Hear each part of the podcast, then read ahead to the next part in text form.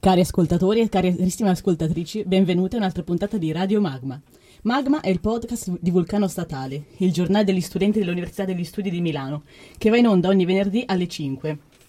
Oggi siamo in compagnia della nostra speaker Chiara, ormai possiamo ritenerla una veterana. Ciao. Questa ormai è la quarta puntata, giusto? Eh già. E per la prima volta abbiamo qui con noi lo speaker Federico. Ciao Fede. Ciao a tutti, mi presento, io sono Federico, sono uno studente di ingegneria aerospaziale al Politecnico, quindi sono fuori sede per oggi e sono molto contento di iniziare questa esperienza in radio e speriamo di divertirci tutti insieme. Ma le presentazioni non sono finite qui, perché anche per questa puntata abbiamo l'onore di avere un'altra ospite, la nostra amica Valentina Rovelli. Ciao a tutti. Ciao Vale, siamo molto contenti di averti qui con noi. Grazie a voi di avermi invitata. Allora, l'argomento di oggi raccoglie pareri contrastanti. C'è chi è a favore e ormai ne è diventato paladino, e chi invece proprio non lo sopporta e si dichiara contrario. Ci permette di rimanere in contatto con tantissime persone, ma allo stesso tempo è una grandissima fonte di distrazione. Se seguite la nostra pagina Instagram sapete già di cosa si tratta. In caso, vi invito subito ad andare a seguirci su Magma-Radio Statale per rimanere sempre aggiornati. Nel mentre però, prima di svelare l'argomento, vi lasciamo con un indizio musicale intitolato L'esercito del selfie. Ebbene sì, da come possiamo intuire dalla canzone, oggi parleremo di social network. Al giorno d'oggi i social occupano gran parte della nostra quotidianità, per tantissime persone.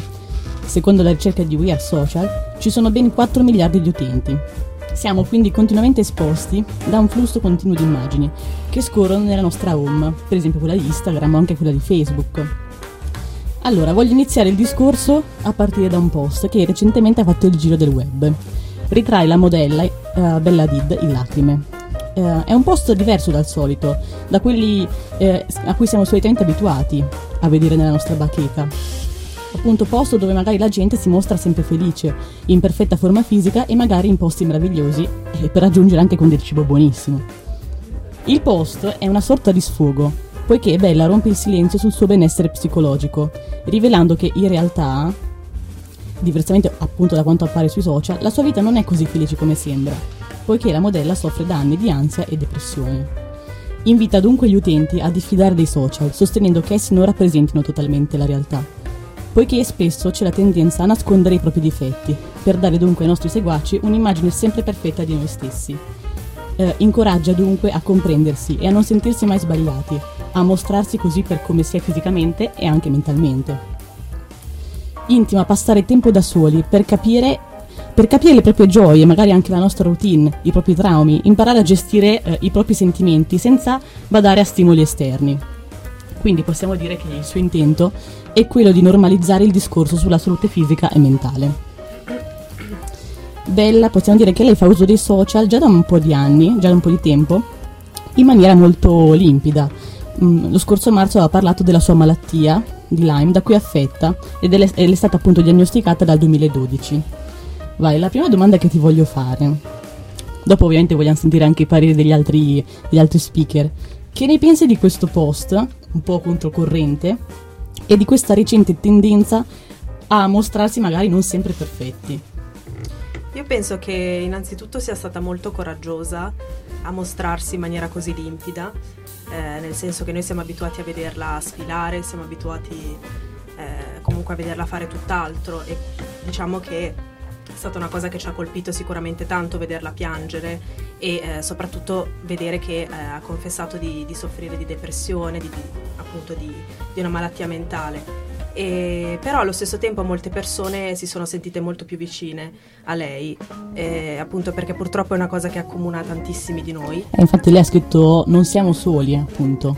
Un posto per includere comunque persone Esattamente. che soffrono magari degli stessi disturbi. Eh. Esatto, la cosa più importante da sapere è che non siete soli e che si può uscire appunto da, da questo tunnel. E, quindi diciamo che per fortuna negli ultimi tempi questa, questa tendenza a, a, dare più importanza a, alle malattie mentali si è diffusa molto di più sui social. E, quindi sicuramente è una cosa che può far sentire tante persone parti di, di un gruppo finalmente. Sì, più vicine, esatto. Più vicine. Sì, sì, anche per esempio da poco Aurora Ramazzotti ha pubblicato un post, insomma, parlando dei suoi problemi eh, di acne e dopo di lei appunto moltissimi influencer hanno pubblicato per solidarietà appunto altre foto simili. Ma secondo voi non c'è il rischio che diventi un po' una sorta di magari moda? Questo sicuramente, cioè può essere che ci sia un po', diciamo, seguire l'onda perché tutti lo fanno, allora lo facciamo. Esatto. Però nel senso ci sono mode e mode, non è che siccome una cosa la fanno tutti allora è necessariamente negativa, anzi, in questo caso se sempre più persone iniziano a esporre anche tematiche così delicate o comunque fanno anche informazione perché comunque sono argomenti di cui in realtà non si parla così spesso, quindi anche il fatto che persone così influenti eh, decidano di aprirsi e rendere il tema, diciamo, sulla bocca di tutti è anche secondo me un modo per abbattere una serie di tabù e l'informazione in realtà aiuta tantissime persone, quindi sicuramente io sono, penso che sia una moda, tra virgolette, assolutamente positiva. Grazie mille Chiara per il tuo intervento. E adesso un'altra domanda, sempre rivolta a tutti quanti. Secondo voi quanto siamo influenzati da queste immagini di perfezione che circolano in rete? Sì, penso che purtroppo ci sia una pressione psicologica soprattutto sulle donne eh, che viene dai social perché ovviamente eh, quello che noi vediamo sui social nel, per la maggior parte eh, diciamo rimanda a, all'ideale di un corpo perfetto tra virgolette nel senso che non è un corpo reale. E eh, tutte noi comunque ci, ci sentiamo insicure perché il nostro corpo non rispecchia magari canoni eh, portati avanti da, dai social media e, e, questo può portare purtroppo a, eh, a, non avere autostima, a sentirsi sempre insicure e, ed è una cosa che io sento molto sulla mia pelle personalmente, ma penso tutte quante comunque. Eh, infatti, poi soprattutto magari anche negli adolescenti in cui appunto sono in una fase delicata, i social possono essere appunto pericolosi perché appunto secondo un sondaggio avere un bell'aspetto è quasi sempre una priorità, secondo appunto la maggior parte degli adolescenti. E per voi nella vostra adolescenza i social hanno avuto questo impatto oppure... Ah, nel mio caso sì, personalmente, eh, non Ok. solamente per una questione, cioè non solamente una questione di immagine, ma anche proprio una questione di standard o livello di vita, stile di vita, cioè vedere queste persone che si circondano del- delle cose più costose, delle cose più belle, che viaggiano in posti meravigliosi, ti viene da dire ma perché loro sì e io no? E quindi ti fa pensare magari che la tua vita sia inferiore o di poco valore o che tu stesso sia di poco valore perché non hai tutte queste cose che loro hanno quando in realtà semplicemente molto spesso è tutta apparenza e niente sostanza. Sì, diciamo quindi che hanno un grande impatto su di noi. Sono d'accordo anche io con quello che dice Chiara, infatti a volte vedendo i post di alcune persone che seguo penso, caspita perché lui sì e io no. Però può essere anche un motivo per darmi forza e per dire devo mettercela tutta per provare a realizzare anch'io i miei sogni e chi lo sa magari arrivare un giorno anche a quel livello. Dal punto di vista dell'immagine invece secondo me il, il problema di fondo principale è il fatto che comunque ogni epoca ha una sorta di fisico o corpo perfetto ideale che varia di decennio in decennio praticamente quindi non è che, non è che il nostro corpo è brutto cioè magari andava di moda vent'anni fa e adesso Sì, è no vero. è tutta una questione di casualità il problema è che ehm, se tu sei costantemente esposto a un certo modello di corpo che in realtà non esiste perché eh, il 95% delle donne ha la cellulite, cioè è assolutamente normale averla e non è brutto. Infatti mai credere a ciò che vediamo sui social. Eh, esatto, la realtà, la- l'apparenza inganna. Vedi persone che non ha, di cui non si vede neanche la, la skin texture, cioè la- i pori della pelle, non vedi cellulite, non vedi semplicemente anche i famosi rotolini sulla pancia, non sono rotolini, cioè il corpo è morbido, è fatto per avere delle Per pieghe. avere infatti delle Cioè, forme, non, sì, certo. non è una statua, no? Eh, però tu pensi che, che- che sia tu a essere sbagliato perché tu li hai, però quelli che vedi in live non ce li hanno. E in realtà ce li hanno anche loro, semplicemente sono molto bravi Sono a farsi le foto. Ma secondo voi avete notato delle differenze rispetto alle nuove generazioni? Noi siamo comunque giovanissimi, però magari rispetto ehm, insomma, agli adolescenti delle superiori di oggi. Qualche differenza? Allora, secondo me sì. Vale, secondo te? Secondo me le nuove generazioni sono letteralmente bombardate. Eh, Noi ci siamo, ce la siamo scampata un pochino eh, questa, Sì, questa fase. Diciamo che, vabbè, io ho iniziato ad avere Instagram a 18 anni, quindi per fortuna molto tardi rispetto agli altri. e quindi per una parte non, non sono stata diciamo bombardata da, da queste immagini. Anche perché appunto ai nostri tempi, anni fa, comunque Instagram aveva una una funzione un pochetto diversa. Diciamo che Facebook era il principale social dove appunto eh, noi giovani esatto. ci ritrovavamo. Sì, esatto. Instagram all'inizio era nato solo per condividere le foto, adesso invece condividiamo tutto della nostra vita. Sì, oltretutto durante la pandemia c'è stata proprio una diffusione eh, allucinante di TikTok che sotto molti punti di vista è ancora peggio. Eh, perché purtroppo promuove anche delle challenge pericolose. Infatti è nato anche TikTok poi. Esatto, quindi diciamo che la cosa è molto peggiorata negli anni. Poi sempre parlando di adolescenza a me eh, viene in mente anche il fatto che io ho notato che l'età media di persone che hanno accesso ai social network, compresi TikTok, si è abbassata tantissimo. Io mi ricordo sì, che ho vero, fatto, cioè mi sono iscritta per la prima volta a un social, cioè Facebook, quando avevo 12 anni ed ero una dei, dei pionieri, nel senso che eh, a 12 anni ero, ero pre- era prestino effettivamente a 12 anni, molti altri a 12 non, era permesso dai genitori, quindi no, io infatti... invece ribelle ho voluto farlo lo stesso, e, ehm, con tutti i rischi che mi dicevano attenta che poi potresti trovare cose pericolose eccetera. E io ho notato che adesso invece senza nessun problema ci sono anche ragazzini di 9-10 anni sì, delle elementari. Instagram. Mi arrivano anche i reel tipo nelle um di gente che non conosco ovviamente 9-10 anni che trovo un po' sì. inquietante sinceramente. Infatti anche io mi ricordo che Instagram l'ho messo tipo in terza superiore e Facebook in prima superiore quindi comunque io ho, con- ho controllato giusto ieri eh, quando mi sono iscritto su Instagram e devo dire che l'ho fatto forse per fortuna molto tardi a 20 anni nel 2017 ecco Fede è uno degli ultimi. Gli ultimi arrivati infatti mi ricordo che quando andavo alle superiori tutti parlavano di Instagram e dicevo ma cos'è questo Instagram? Poi... no ma poi comunque anche se quando mi sono iscritta, io mi sono iscritta a Instagram prestino, mi sembra nel 2014, una cosa del genere, avevo 15 anni circa, però l'uso che se ne faceva era molto diverso da quello di adesso, cioè postavi il selfie sì, è cambiato l'utilizzo, nel cambio sì. d'ora, la foto del tramonto e basta.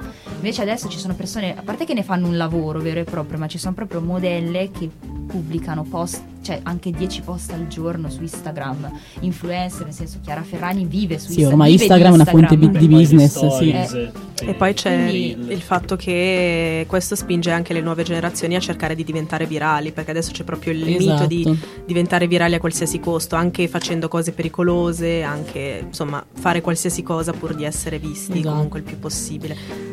Ma ragazzi, conoscete magari anche persone che parlano di argomenti importanti o delicati senza filtri? Allora, questo sicuramente, nel senso che adesso abbiamo appena fatto un discorso su oddio i social sono pericolosi eccetera, ma in realtà hanno anche il loro lato positivo. Hanno anche un lato positivo.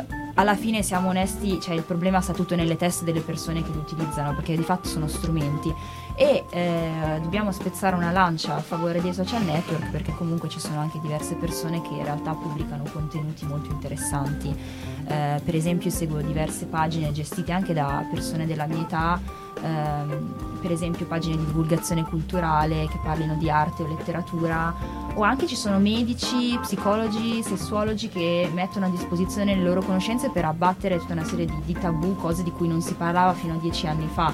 E il fatto che anche persone giovani riescano a leggere queste informazioni sì esatto è molto utile. è molto utile sì. Appunto anche per gli adolescenti magari appunto anni fa queste cose non essendoci era anche più difficile magari invece adesso su Instagram comunque tramite appunto queste persone è possibile anche magari informarsi. Bene, allora adesso facciamo una pausetta. facciamo una piccola pausetta con, vi lasciamo appunto con l'intermezzo musicale. Bene, rieccoci qua dopo questa breve pausa e dopo aver ascoltato la canzone Human di Regbon Ora parliamo di come sono cambiati i social durante la pandemia, quindi di come è cambiato il nostro utilizzo di questi social network nell'ultimo anno. Quale ruolo hanno questi appunto canali di informazione di cui ormai non possiamo più farne a meno e su cui praticamente buone, la maggior parte delle nostre ore ormai le, le dedichiamo anche ai social network. Una domanda che ci possiamo fare è siamo, es- siamo noi a essere cambiati o sono i social che sono cambiati? Dopo un anno di pandemia, quindi l'utilizzo delle piattaforme online, i sistemi di messaggistica istantanea come WhatsApp e Telegram sono diventati ormai il nostro pane quotidiano. Ci hanno permesso positiv- positivamente di continuare a seguire le lezioni, di sentire i nostri nonni vedendoli magari tramite le videochiamate, di, di, parlare anche a distanza con i nostri amici, di cenare insieme appunto ai nostri amici a distanza facendo aperitivi. Fare aperitivo. ecco, esatto. Io l'ho fatto. Esatto. Abbiamo fatto penso tutti. Ma anche appunto di giocare insieme, mi ricordo quando facevamo le partite ad esempio a Scribble, Scribble. dove dovevamo disegnare. Nel 2020, secondo il Global Digital Report di We Are Social, nel mondo si sono registrati ben 500 milioni, quindi mezzo miliardo di nuovi utenti delle piattaforme social. Nel mondo dunque è stato rilevato che ci sono più persone che usano social rispetto a persone che non lo usano, quindi vuol dire che abbiamo più di 4 miliardi di fruitori dei social network. Una cosa quindi è certa, la crisi sociale e sanitaria che ha innescato questa pandemia ha avuto almeno un effetto positivo, accelerare il processo di digitalizzazione del nostro paese. Quindi Vale ti faccio subito una domanda. Com'è cambiato secondo te il tuo approccio nell'utilizzo dei social durante questa pandemia? Prima li utilizzavi, li utilizzavi già tanto oppure la pandemia ha accelerato e aumentato anche per te l'utilizzo di questi? No, sicuramente il mio utilizzo dei social è aumentato tantissimo durante la pandemia, innanzitutto ovviamente per necessità.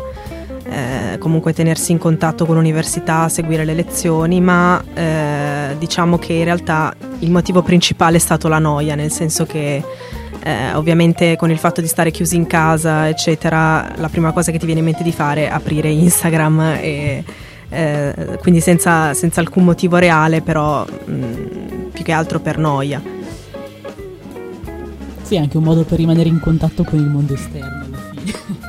Sì, questo sicuramente diciamo, ci ha fatti sentire un po' meno soli, quindi su questo è stato positivo. Ma io personalmente penso di aver aumentato l'utilizzo social grazie alla pandemia, però ci sono anche su me, oltre ai lati negativi, possiamo parlare anche di alcuni lati positivi. Ad esempio mi ricordo spesso con dei miei amici guardavamo i film insieme, un po' come andare al cinema, semplicemente eravamo in posti diversi. Se vi dicessi di spezzare una lancia a favore dei social, cosa direste? Ma allora, sicuramente a parte la, scontatissima cosa del fatto che tiene in contatto persone che non sono vicine, che comunque è scontato fino a un certo punto perché eh, dovendo stare mesi chiusi in casa secondo me insomma provate a pensare se la pandemia fosse successa per dire negli anni 80 cioè insomma, che depressione. Voglio immaginare. Esatto, depressione assurda. Eh, però, allora, come lancia a favore, io penso che comunque sia uno strumento molto, molto utile. Nel senso che, come ho detto prima, in realtà ci sono tante persone che ne fanno un uso consapevole, istruttivo, eh, anche proprio di divulgazione eh, culturale e scientifica, che secondo me non guasta mai, soprattutto in tempi di pandemia. Eh, è una buonissima fonte di comunicazione. Se invece vi dicessi di spezzare una lancia a sfavore, quindi contro i social, cosa diresti? Ecco, qua ce n'è decisamente eh, di decisamente, più. Sì, questo è vero, purtroppo sì è così. Più che altro una cosa che ho notato tanto è la fatica mh, a ritornare, diciamo, ad avere dei rapporti reali e a saper instaurare dei nuovi rapporti reali. Eh, su questa cosa io personalmente ho trovato molta fatica perché e anche il fatto di il pensiero di dover tornare a fare gli esami in presenza mi terrorizza perché È per vero. mesi siamo stati abituati ad affrontare i professori tramite semplicemente una videocamera e invece adesso dovremmo effettivamente relazionarci con loro. Quindi mh, in quanto a socialità c'è stato ha avuto sicuramente un effetto negativo dal mio punto di vista e poi magari anche creare una dipendenza, un attaccamento morboso. Ma questo è verissimo, il fatto di persone che magari si svegliano la mattina la prima cosa che fanno esatto. controllare subito eh, la certo, home sì. di Instagram, chi ti ha risposto su WhatsApp, eccetera.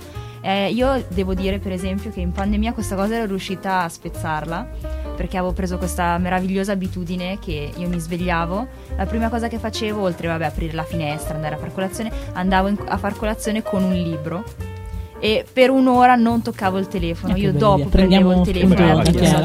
sì, questa cosa è durata per tre mesi, poi ci sono poi. ricaduta proprio in pieno. E ehm, comunque, allora, come lancia, cioè spezzare una lancia a sfavore, allora dobbiamo pensare che, come ho detto prima, se fosse successo negli anni Ottanta, probabilmente l'intero sistema scolastico universitario si sarebbe bloccato. Esatto. Perché non puoi pensare in, in un'epoca come quella di fare una lezione universitaria senza l'università Cioè, nel senso, Sì, sì. è improponibile. Invece oggi, avendo a disposizione connessione internet praticamente in tutte le case, eh, di- dispositivi informatici, piattaforme, Teams, Google Meet, ce ne sono veramente una marea. Questo secondo me ha aiutato, ma il problema, oltre a quello della socialità che ha evidenziato prima la Vale, è sicuramente anche una questione di salute, cioè non- mm, nel Esatto. senso non, non Sì, scherziamo su di sta cosa sedentarietà. di sedentarietà, cioè il fatto è che tu sei costretto a stare alla scrivania ore e ore seduto davanti al computer. Problemi alla schiena, aumento di peso, mal di testa, problemi alla vista, cioè ce n'è veramente Io ho fatto Instagram nel 2017 e ho messo gli occhiali nel 2018. eh, chissà che caso. Coincidenze. Che Ma anche solo il fatto di non andare, per dire, non fare il tratto da casa all'università, da casa a scuola e appunto Sì. rimanere sempre in casa, Eh fare sì, appunto non nella so, stessa letto, posizione scrivania. per ore. Ma banalmente per- all'università se devi cambiare aula comunque una rampa un di scale la infatti. devi fare, il corridoio devi fare, magari devi pure farti la corsa per andare all'altra sede in 15 minuti. Eh, cioè, per uno che non ha voglia di fare sport comunque Esatto. eh, aiuta. Invece a distanza basta schiacciare Invece un tasto e distanza, cambiamo cioè, aula. veramente- Anche di abituarsi alla vita di prima, appunto, a riprendere Eh, magari la metro tutti i giorni. Io sto facendo fatica Esatto. personalmente, però sento che più lo fai e, e più anche la salute non solo fisica, anche Senti mentale meglio. fa tanto. eh. Ehm, Un'altra cosa secondo me a cui dobbiamo stare attenti sui social è che dobbiamo stare molto attenti alle informazioni che recepiamo, ovvero a saper capire se una notizia è vera o se una notizia è una fake news, perché Esatto. i social appunto vorrei citare un noto scrittore italiano ma non lo faccio, hanno dato diritto di parola a tutti e quindi dobbiamo stare attenti a, a chi- alle notizie che, a- che leggiamo, cercare di verificarle il più possibile. Sì, questo sicuramente, nel senso che noi dobbiamo pensare che in un'epoca, diciamo, pre-digitale, eh, l'accesso al, al testo scritto, comunque al- alla possibilità di scrivere e avere la- qualcuno che ti legge, era decisamente limitata ai giornali, eh, i libri, comunque persone, cioè, c'è, c'è un controllo, potremmo dire, di quello che viene scritto e le persone che riescono ad accedere lì di solito hanno almeno un minimo livello culturale. Invece io ho notato che eh, con l'avvento dei social tutti hanno accesso a una piattaforma in cui puoi produrre un testo scritto che qualcun altro legga e eh, sono venute fuori veramente, ad esempio il tasso di alfabetizzazione in Italia, diciamo che dai social sembra, sembra scarsissimo. Sembra Decisamente. disastro, veramente una schifezza, però eh, non, no, non generalizziamo Certo. ovviamente, però vengono fuori delle cose che prima non si notavano e oltretutto il fatto che tu abbia il diritto di scrivere eh, qualsiasi cosa ti dà diritto anche di parlare di temi su cui tu non hai nessuna competenza. Certo, perché sui social chiunque può scrivere, appunto può scrivere magari senza pensare, ci sono tanti leoni da tastiera magari.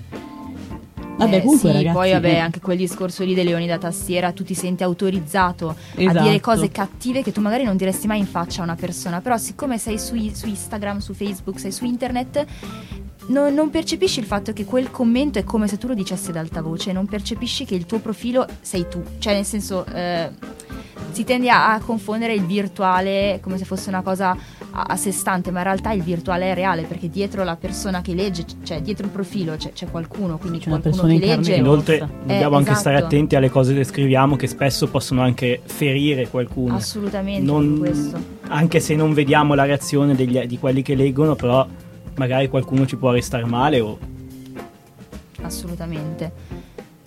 Vale- Diciamo che mh, molte volte i commenti che si leggono fanno veramente schifo perché, mh, diciamo, eh, commenti razzisti, commenti di body shaming eh, verso gli altri sono veramente cattiverie mh, totalmente inutili che fanno solo stare male le persone e vanno a peggiorare tutto il discorso di salute mentale che abbiamo fatto comunque fino ad adesso. Beh, comunque sembra quasi che i social siano una sorta di pettine che fanno venire fuori tutti- tutto il marcio che Mm. c'è nella società, Nella che magari società, sotto era vero. nascosto. Ehm, poi vabbè, i proble- cioè, di questo argomento potremmo parlarne anche ore e ore e ore, però siccome il tempo fugge, scarseggia. io tra l'altro volevo eh, toccare anche un altro punto che, che riguarda insomma eh, diciamo un problema che, che sta venendo fuori che tra l'altro si ricollega anche a un argomento di una delle nostre precedenti puntate, la prima, cioè quella che avevamo dedicato ai cambiamenti climatici. E mi riferisco in particolare al fatto che ehm, soprattutto grazie a TikTok, ma non solo, in generale, quei social network e, e gli influencer che ovviamente devono mostrare outfit, eh, vestiti e compagnia bella, ehm, ho notato che si è, eh, come posso dire, ristretto tantissimo il cosiddetto eh, ciclo dei trend. Di, infatti la moda eh, funziona a cicli di vent'anni, nel senso che ogni vent'anni si ripropongono trend dei vent'anni precedenti e così via. Ehm, ho notato però che con i social questo, questo, ciclo si è sempre più ristretto, ormai siamo almeno, ad almeno 10 anni, nel senso 10 anni di meno sicuramente, e ho notato che con TikTok si stanno formu- venendo fuori dei, dei, micro trend di meno di un mese a volte, delle, este- delle estetiche potremmo dire, cioè anche proprio eh, cose molto molto ristrette che eh, fanno un boom assurdo, nel senso che un sacco di, di TikToker fanno video dove mostrano gli outfit eh, di vestiti appena comprati apposta per l'occasione che però poi non mettono. Cioè, poi ovviamente tu per mostrare un video con 5-6 outfit devi comprarli devi ave- e devi averne sempre di nuovi. E quindi la gente compra sempre di più eh, vestiti per questi video da eh, adesso no, non facciamo pubblicità occulta a brand eccetera però diciamo da brand che producono principalmente il fast fashion cioè eh, moda prodotta a, abbattendo i costi eh, sfruttando la gente inquinando come sappiamo tutti insomma no? Eh, è sempre stato un problema molto grosso però a causa di questa cosa si è eh, accelerato tantissimo e ehm, questo comportamento porta automaticamente a una situazione di consumo eccessivo, nel senso che di fatto eh, si produce molto di più di quanto il sistema sia in grado di, di sopportare e anche di smaltire, perché se pensate che sono tutti si- tessuti sintetici, cioè è tutta Eh, plastica, infatti. l'inquinamento per la produzione, i trasporti, le spedizioni, roba che poi tu butti via, insomma. Eh, e questo secondo me è un po' il male, è anche una cosa di cui non si parla molto, però i social hanno peggiorato tantissimo questa cosa qua. Bene, allora adesso possiamo, vi facciamo ascoltare un'altra canzone, si intitola La rete di Francesco Gap- Chiaro, appena scritto ho appena scritto un messaggio a mia madre dicendole di non buttare i pantaloni e le magliette che tra dieci anni potranno tornare Hai fatto utili. benissimo perché è proprio così che funziona. Anch'io sto mettendo tutti i vestiti dei miei genitori, mio padre compreso. Gli ho rubato un sacco di maglioni e giacche. Eh, ragazzi, non vorrei interror- interrompervi, però anche oggi è arrivato il momento di terminare la sì. puntata. Ringraziamo ancora tanto la Vale per la sua disponibilità, Grazie, a Vale. voi. per averci fatto compagnia in questo venerdì pomeriggio. Ricordo ai nostri ascoltatori e ascoltatrici che tutte le informazioni e gli aggiornamenti si potranno ritrovare sulla nostra pagina Instagram magma-radio statale e che sarà possibile riascoltare la puntata sul nostro account di Spotify. Ci teniamo molto ragazzi, mi raccomando non mancate. Detto ciò vi salutiamo e vi ringraziamo per averci seguito fino a qui. Vi aspettiamo venerdì prossimo sempre alle 5. Oggi era un po' in ritardo però il prossimo cercheremo di essere un pochetto più puntuali per un'altra puntata di Radio Magma.